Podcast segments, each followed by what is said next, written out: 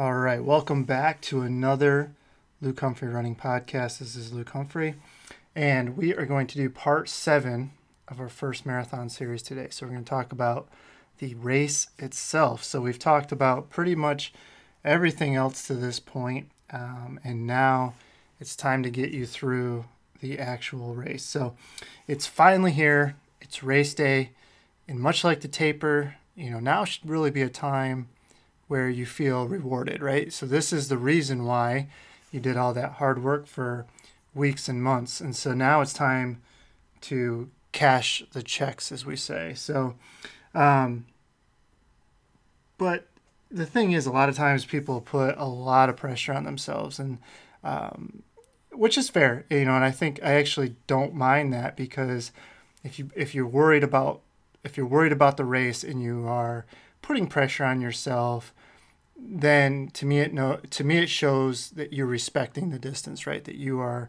you're a little bit of fear can can go a long ways with uh, with uh, how well you perform.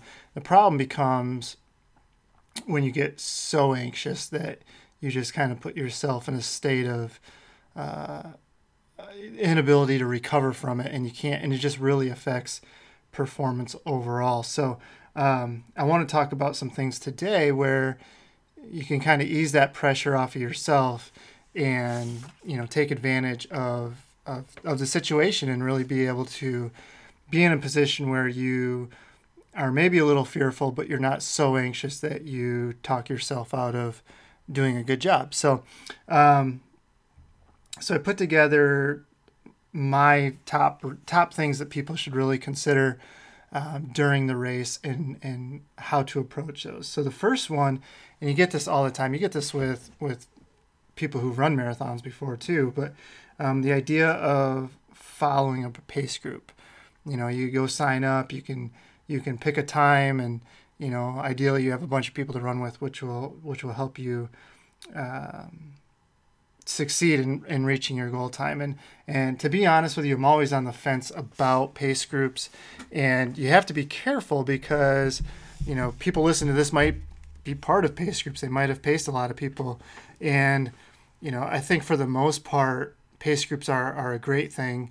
Um, and you have to always be gracious, because you, you have, you know, one or more people that are willing to, you know, run at a certain pace so that you don't have to think about it, and pull you through the entire twenty-six point two miles, you know.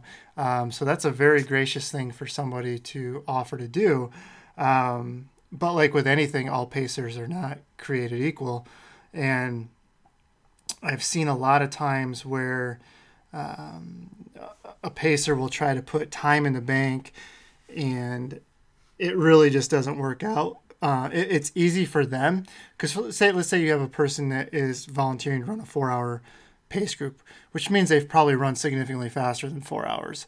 And so they can go out a little bit faster, because it's not, it's not overextending themselves from a pace-wise early on. And they might say, well, we're, you know, we're, don't worry about it, we're putting time in the bank. Well, they, they will fade back to four hours and it won't affect them very much. But you going out too fast is already pushing you beyond what you're capable of doing, and you didn't even know if you were going to be able to run that four hours to, to begin with. So if you go out at three forty-five pace and you're doing that for the first six, eight miles, that's a lot more stressful on you than it is the person that's doing the pacing. So they, they can wiggle, they have the wiggle room to go back and forth, where you probably don't have that luxury. And so putting time in the bank early on is no big deal for them, but for you, it, it might be a big deal.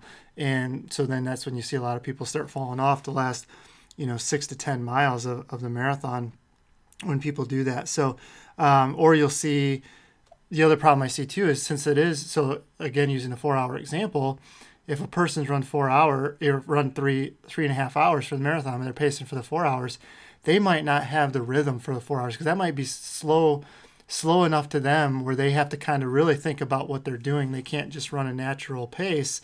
And so they're always kind of bouncing back and forth between, you know, maybe ten, fifteen seconds fast, and then they come back and they're ten, fifteen seconds slow.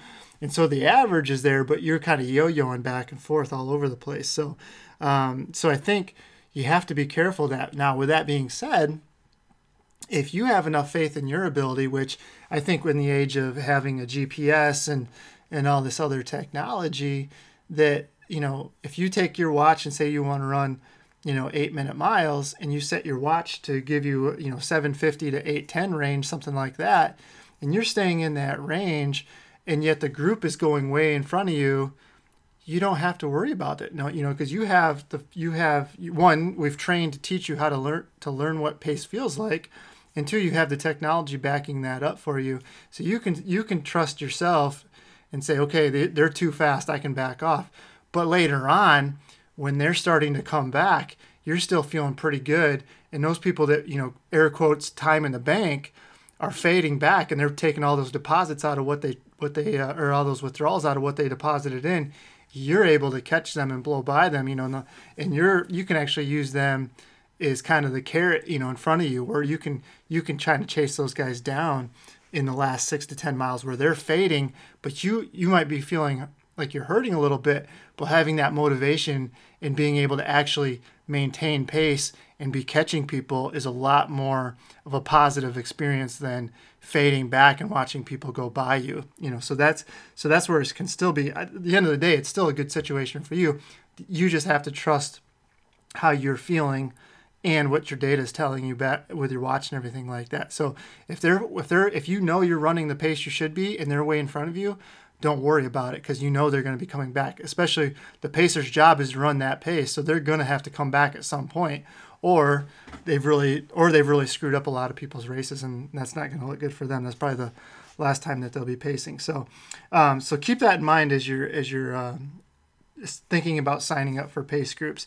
And I guess the other thing to go with that would be, you know, if you're in between pace groups, say there's a a three fifty group in a four-hour group, and you want to run, you know, under four hours, like three fifty-five or something, do you go out with that three fifty group? No, I don't think you go out with that three fifty group. I think you start with a four-hour group to force yourself to go out conservative, and then gradually pick it up across across the rest of the race. But uh, I, I think that uh, you always want to put yourself in a position where you're going to be a little bit more conservative at the start, because the thing about twenty-six miles is, if you're ten or fifteen seconds slow the first few miles, you still have twenty-three miles to make that up. And that's only, you know, a few seconds a mile at that point. That's not something where you all of a sudden have to panic and be running twenty seconds a mile faster to make up for being, you know, ten, fifteen seconds slow over the first couple of miles. You have a long ways to make that up. And the longer you have, the less that you have to make up per mile. And that puts you in a much, a much better position. All right. So another question I get is if they should warm up or not. And ultimately, you don't ha- want to start any race, you know, c- cold, you know, but you want to be, you have to be conservative with your fuel stores too. So um, you don't want to waste four or five hundred calories on a warm up where you're going to be in a race where it's going to be hard enough to maintain the calories that you need anyway. So you have to really be, you really have to balance it. So in, in Hanson's first marathon, stepping up twenty-six point two, the Hanson's way, I go into really specific ideas with this um, based on time goals and things like that. But the but the basic idea is the faster you are, the more thought you want to put up and put into a warm up. So in general, I would say that you'd want at least some sort of dynamic warm up. You know, the leg swings and things like that that we've talked about a number of times. Um, leg swings, body weight squats, lunges, arm swings, arm circles, things like that, rotational exercises, just to get loosened up, get your range of motion going, and you're not, and you're, and you're raising your heart rate a little bit. So you're, you know, the whole idea of a warm up is to go, is to bridge from being, you know, you're you're thinking about going zero to sixty, right? Well, we want to bridge that gap. We want to make it more like going from zero to sixty to going from thirty to sixty, right? So we're not trying, we're not trying to bridge that whole gap at the at the start of the race. We're trying to do a warm-up where we're elevated, we're ready to run a little bit so that we don't have that initial shock of all of a sudden just going into running. And why I said, you know, it depends on how fast you are is because if you're if you're a competitive runner and you're running, you know, three hours, two forty-five, two thirty faster, your intensity level is going to be really high. So it's it's almost like, you know, you you're you're you're getting ready to race, right? So you have to be in a position where you can run pretty hard from the start. Whereas if you're running four or five hours, you know, there's not a big difference between your easy pace and your marathon pace. You know, a lot of you probably run your easy pace faster than your marathon pace, you know? So, um, so you have to keep that in mind. We're not trying to, that, that, that bridge that we're trying to gap doesn't have to be as big, right? So that's, that's why there's such a range in how much you should warm up. Um, if you're really looking to compete, I would recommend more than doing the body weight squats, like something like ten minutes of jogging, dynamic warm up, stride. And the thing is too, the practicality of what you're doing, what you're, where you're at and what race you're at and things like that is really going to dictate what you have the opportunity to do too. Um, you know, those waiting around in a corral, I, I think of Chicago all the time, like just, or even New York, where it's like, you know, we walk is in the elite field, we're in a tent on the other side of the start line. We walk back to the starting line and you just see two layers of levels of bridge just filled with people. And you're thinking, how long does it take for those people to get across the starting line? So if you're doing a warm up and then it's going to be twenty minutes before you even cross the starting line, then you know, you know you, you have to weigh where, where you're actually doing. So your warm up might actually be just the walk from your corral up to the starting line, and that's that really might be all you have the opportunity to do. Now, if, if you know that's true and you're waiting in the corral and you kind of know as you're moving up, like you can do the body weight squats, the lunges, and those things as you're moving up. And then the last little bit is just your walk into the starting line. And then it's really, as, as most of you know who are in those corrals, you know, it's it's a couple miles of fighting through people anyway. So you're not, you're probably going to start out a little bit slower. So in, in reality, that first mile or two might actually be your warm up. So with, so with that said, you know, your first two miles, if you're thirty seconds mile slow, don't panic. That's, that's, you're, even like I said before, if you're a minute slow at two miles in, you still have twenty-four miles to make that up. And that's, that's, that's more than doable. You don't want to be, now you don't want to be in a position where you're at twenty miles and you got two mile, two minutes to make up. That's a lot trickier situation to ask for. But if you're a little bit slow on the first few miles, you're going to, that's not a bad position. I'd rather see you be a minute slow than a couple minutes fast early on. Um, because that's where putting the time in the bank is really going to be, going to be detrimental. And I would say this too, I didn't really write this in my original notes, but I think, uh, you know, when you when you think about that and people are talking about uh, putting time in the bank, it's just don't let anybody tell you to put t- time in the bank. Um, and I'll tell you this from my experience, my first marathon, um, you know, I was, I was naive and I thought, you know, I, I got to, I got to like sixteen, eighteen miles and I'm like, I got this in the bag, started picking it up. And my original goal was around like five twenty pace. Then all of a sudden I'm running five tens, five, you know, five oh fives for the next three or four miles. And then I get to twenty-three and it's like, oh, this is what they're talking about. And you literally, yeah. So I put forty-five seconds in the bank, those, those um, three or four miles, but I lost all of it plus two minutes, you know, in the last three miles. So like literally with five K to go, I'm on, you know, two hours and, you know, fifteen, sixteen minute pace. And here I am with three miles to go, and I lost I lost two and a half minutes those those last five K. I ended up running two eighteen, you know, forty-nine or something like that. So you might make up, you might put seconds in the bank, but I guarantee you, if it's over your head a little bit, you're going to lose minutes per mile the last, you know, five K, ten K, maybe even a little bit more. Some people might be the last eight miles that they're losing minutes per mile. And then all of a sudden you saw a major time goal that you were going to be able to hit just, you know, go by the wayside. And so you really don't want to put yourself in that position. Uh, so th- the next thing I have is, is having a fuel plan and executing that fuel plan. I think this is crucial. Um, you know, if you, the earlier you learn this in a marathon career, you're going to be so far ahead of the curve, because I see so many people um, really kind of put nutrition on the back burner, uh, especially on race day, and it costs them dearly.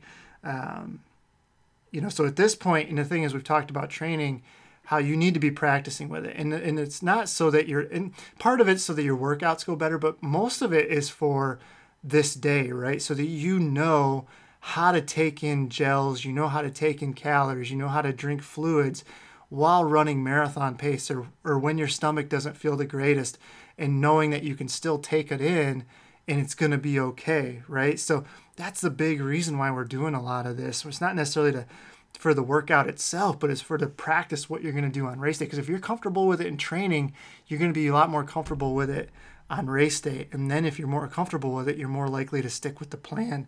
And again, I mean, you're talking about if you skip this stuff early on, just to make up a few seconds in a mile, you're going to pay for it by losing minutes per mile. And you complement, you, you, you complement, you know, poor nutrition during the race with going out too fast, and that's a recipe for disaster. You're, it's going to be, be honest with you, it's going to be a pretty miserable experience, and you don't want that. So you've you've got to be familiar with what you're going to use, you know, and if you're just going to rely on what the race is going to provide, you have to be practicing with what the race is going to be providing. You know, you might have all these great ambassador deals with with whoever, but if that's not what you're going to use on race day, you need to practice with what you're going to use on race day. Um, you know, when I, for, and, and, and, to, and for the races standpoint, races have come a long way. You know, I started, I started marathons in two thousand four. So we're talking roughly fifteen years ago. And, you know, th- since then, you know, we've seen, you know, record numbers of participants in marathons, um, which is great. And I think races have learned along the way where, you know, whenever I ran a race early on in my career, it was always like there was a gel station between eighteen and twenty miles, and that was it. Uh, you know, you'd have your fluid stations and stuff like that, but no, no gel stations. And now you're seeing more and more gel stations earlier on in races. And so I think that's a great thing. The earlier, the better you're taking those calories in. Because think about how, you know, if when you're racing, it's going to feel pretty easy early on, ideally. Um, and so you're going to be a lot more likely to want to take calories in. So you, another reason to start early is because it's going to feel easier to do it.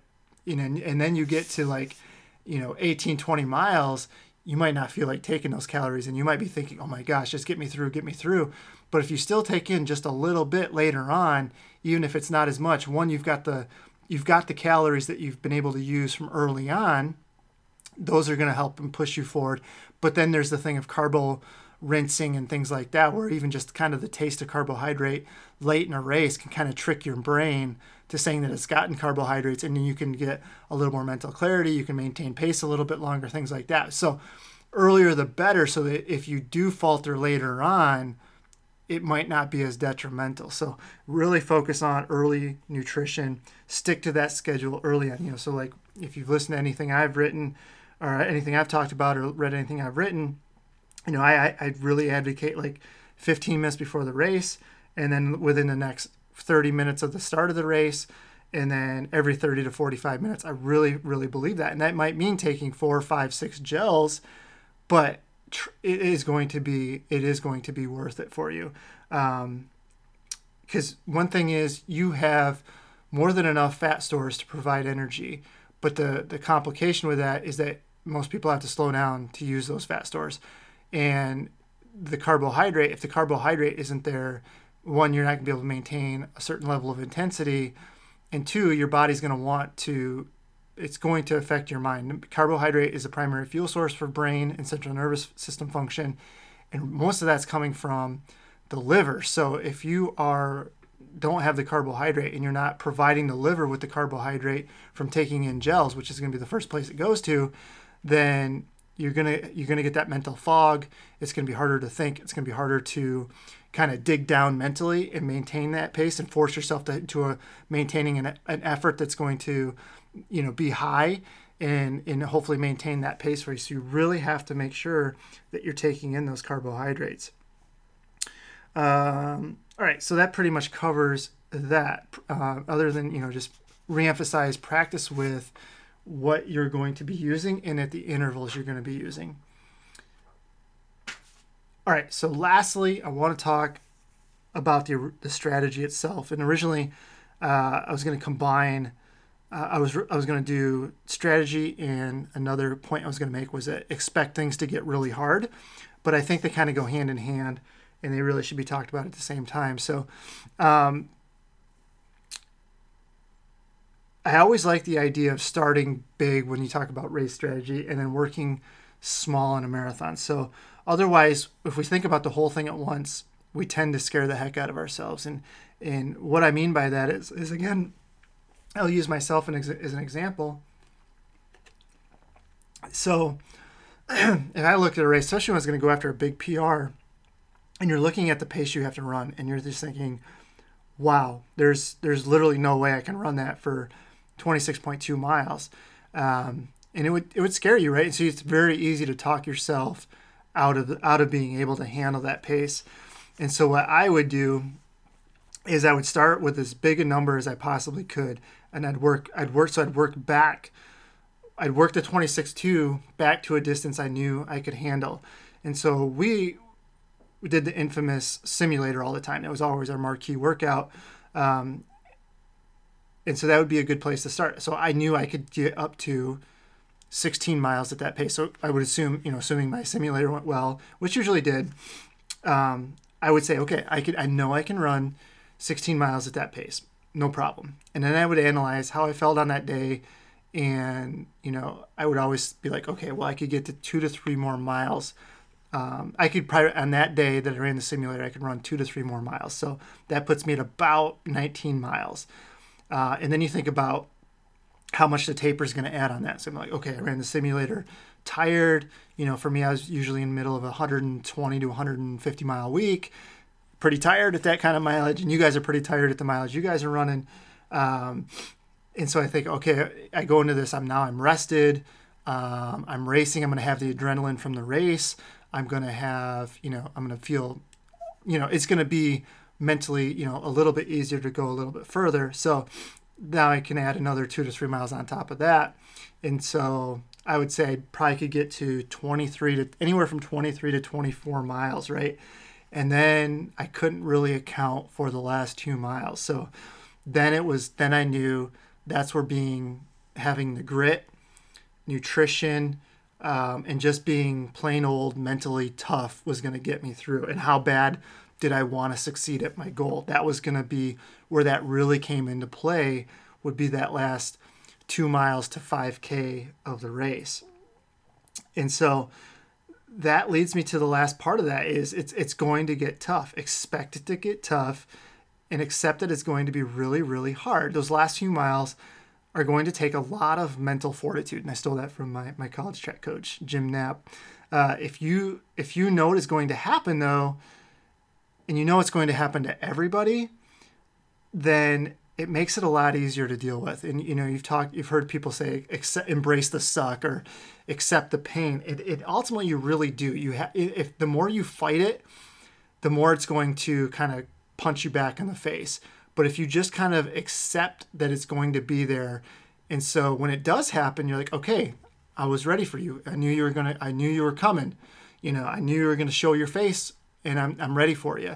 And so then you can really kind of, um, you can really deal with it a little bit better. You can still kind of relax and not fight it, because when you fight it, you get tense, and that only makes things worse. So if you can accept it and just kind of breathe it out and just kind of relax, it will still kind of keep your your shoulders and your stride relax a little bit, you can deal with things a lot better. And you might slow down a little bit, but you're not going to slow down the minutes per mile. You know, you're still going to like, you're still going to be in a position where you can fight mentally. Cause that's where a lot of it too is at, at that point, if you've done well with your nutrition, you you were, you were good with your pacing, you didn't overextend yourself by going out too fast. Mentally, you're going to be a little bit clearer, and being a little bit clearer mentally is going to allow you to buckle down And, and really grind it out and and still fight, you know, really put yourself in a position where you can fight.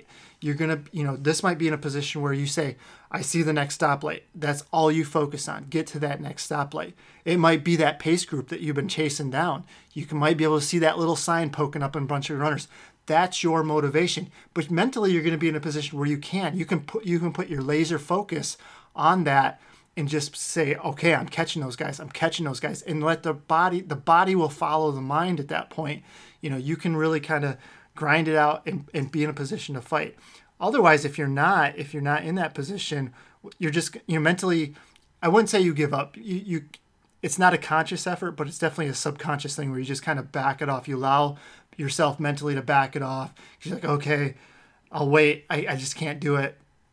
And then you, that's when sometimes you see the people who really kick it in, because then all of a sudden they see the finish line, they're like, oh, I can go now, and then they, they they let it rip the last quarter mile or whatever, where you being in a position, you're going to be able to maintain that effort and really maybe buckle down, and then when you see the finish line, maybe you pick it up and find another gear still, um, and, and really reach your goal there. So um, I think you have, the big thing is you can't be too aggressive early on. You have to be on with your nutrition and then break it down. So when I earlier when I was talking about that first sixteen miles, how I would really approach that sixteen miles would be like finding a group that was within really close to my pace range, right? So if I was looking to run, using myself as an example, so if I was looking to run five tens, ideally there would be a, a group of, you know, a few people that were running that pace, and you could tuck in, you could kind of just zone out, because it's really, really hard to put that much concentration into that big amount of time. I could, I couldn't do it for two hours, so I can't imagine somebody being able to do it for three hours, four hours, five hours. So you want to delay the amount of time that you really have to buckle down mentally. Because if you buckle down mentally too early, then you get fatigued that way too. And then you just you just can't concentrate, right? So all those metabolic and physiological, and just the fact that you're at twenty-three miles, you're just like, oh, I can't do this anymore. But if you've been in a position where that you've been able to put it off for a big chunk of the time, and you've just been able to kind of zone out, then when it is time to focus, you're in a much better position to be able to kind of flip that switch and buckle down and buckle down, chase those people down, chase those times down, be able to look at your watches and be like, okay, here we go. I can do this now. And that's such a great feeling. Like, even though it hurts, and don't, don't get me wrong, it's still going to hurt, but you're going to be able to deal with it a lot better. Um, and that's just, that's one of the, honestly guys, that's one of the greatest feelings I've had or had in races. Like, knew it, it felt tough, but I like my body hurt, but I felt tougher, if that makes sense. Like, physically I felt hurt, but mentally, I was like, okay, we're doing this. We're going to work. We, I see those guys there. I'm chasing them down. And I can think of, like, Chicago Marathon would be a perfect example, because, you know, thinking about it, I'm running I'm running with forty thousand people, but at the elite level, late in the race, a lot of times you just find yourself alone. And it's really kind of eerie. And there would be literally times where I didn't see a group of people in front of me for miles, and then all of a sudden you make that left-hand turn onto Michigan Avenue, and it's like, there's a group of people. All of a sudden I can see a group of people. You don't, you can't tell, like, that just automatically just perked me up. And it's like, okay, because at that point you have about two miles to go to the race. And that, you guys don't know, I've run that, I've run Chicago so many times, it's not even funny. That would pick me up every time. Like, it would just be like, okay, here we go. Now we can start chasing people down. And it would save, and I would be hurting. Like, up until that point, I'd be like, oh my God, I don't want to do this anymore. This hurts so bad. You turn that corner, see those people, it's like, boom, automatically a, a switch just would go off, and all of a sudden you go back into the competitive mode, and you're able to just, you're able to do it, you know. And but if you if you've handled a lot of things wrong with nutrition and pace, you just can't get into that mental, you just you just mentally and physically can't get back into that mindset, and it makes it really, really tough. So so just keep that in mind. Know that it's going to hurt. Break it down, and don't. And I, the other thing I'd say too is, when you get to that point, if you get to that twenty-two, twenty-three mile mark, don't think of it as I still have three miles to go. Think of it as, I've all right, guys, I've done twenty-three miles of this. I'm boom. I'm I'm on it. I can do it. You know, if you you always have to look at it as what I've done, not what I still have to go. If you think about it in that term, and it can really hit, it can hit you weird times too. Like, it might hit you at sixteen miles. Like, oh my God, I still have ten miles to go. Oh, think about, okay, I've already got sixteen miles in. I've already got sixteen miles in. Boom, boom, boom. Don't always think about what you've done, now how far you have left to go, and that'll help out a ton. Okay, so a lot of negative in that last, I know, but I think it's really key for you to ex- ex- know that it's going to be hard.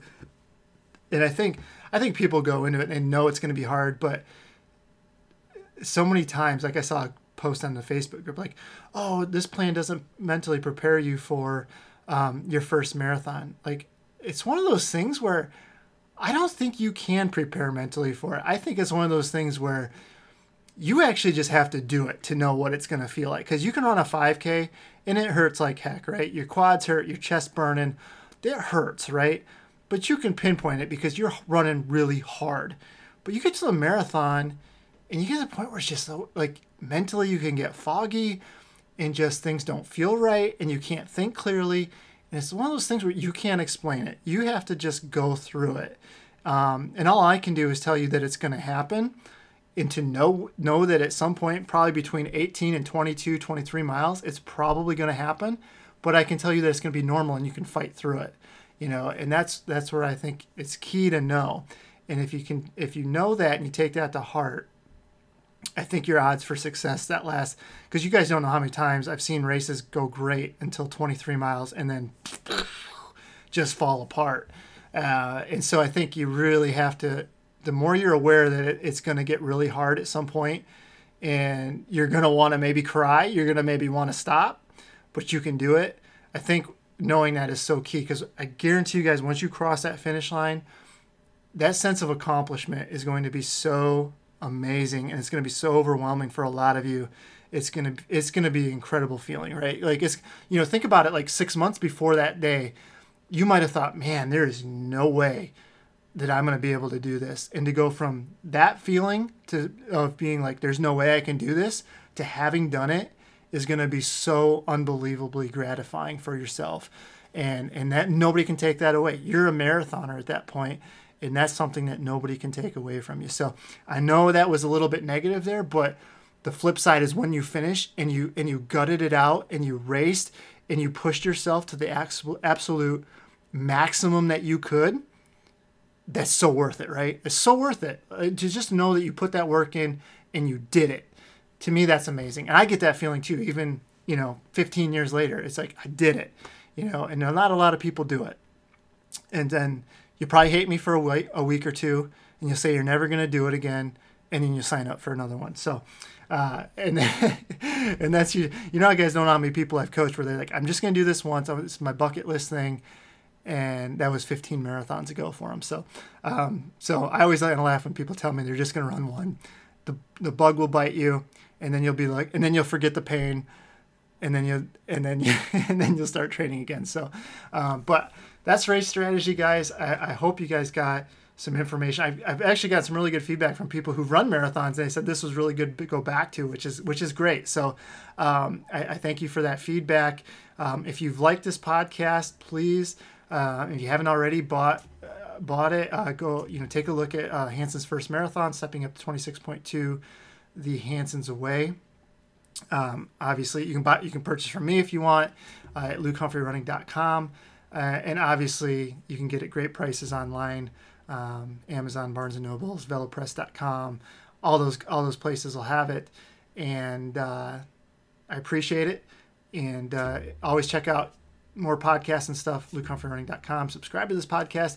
Leave me reviews, guys. Leave me leave me some five stars and stuff too, because people have been asking for our app that we had up a few years ago, but nobody ever ranked it, and we kind of got some negative feedback, and they're like, where did it go? It's like, well, nobody left any review. So I have to uh, tell you to smash that like button, you know, as they say. It was my kids watching the YouTube stuff. They're like, smash that like button. So smash that like button. Um, but in any case, I hope this helps you get you through your first marathoner. I hope this turns you into a marathoner. I hope this is a baseline for you, and we can teach you how to train and become the best runner that you possibly can. And ultimately, that's our goal with all this stuff, is to to to lay the foundation to teach you how you can train, get faster, expect more out of yourself, and maximize maximize your ability, whatever whatever goals you might have. So, um, as always, I appreciate you guys listening, and uh, we'll start something else next time. Yeah, leave me ideas too. Have no problem with leaving leaving me ideas. Um, you can fill out a contact form on our website, luke humphrey running dot com. And uh, yeah, always looking for ideas. So thanks for listening, guys. I'll talk to you later. All right, bye-bye.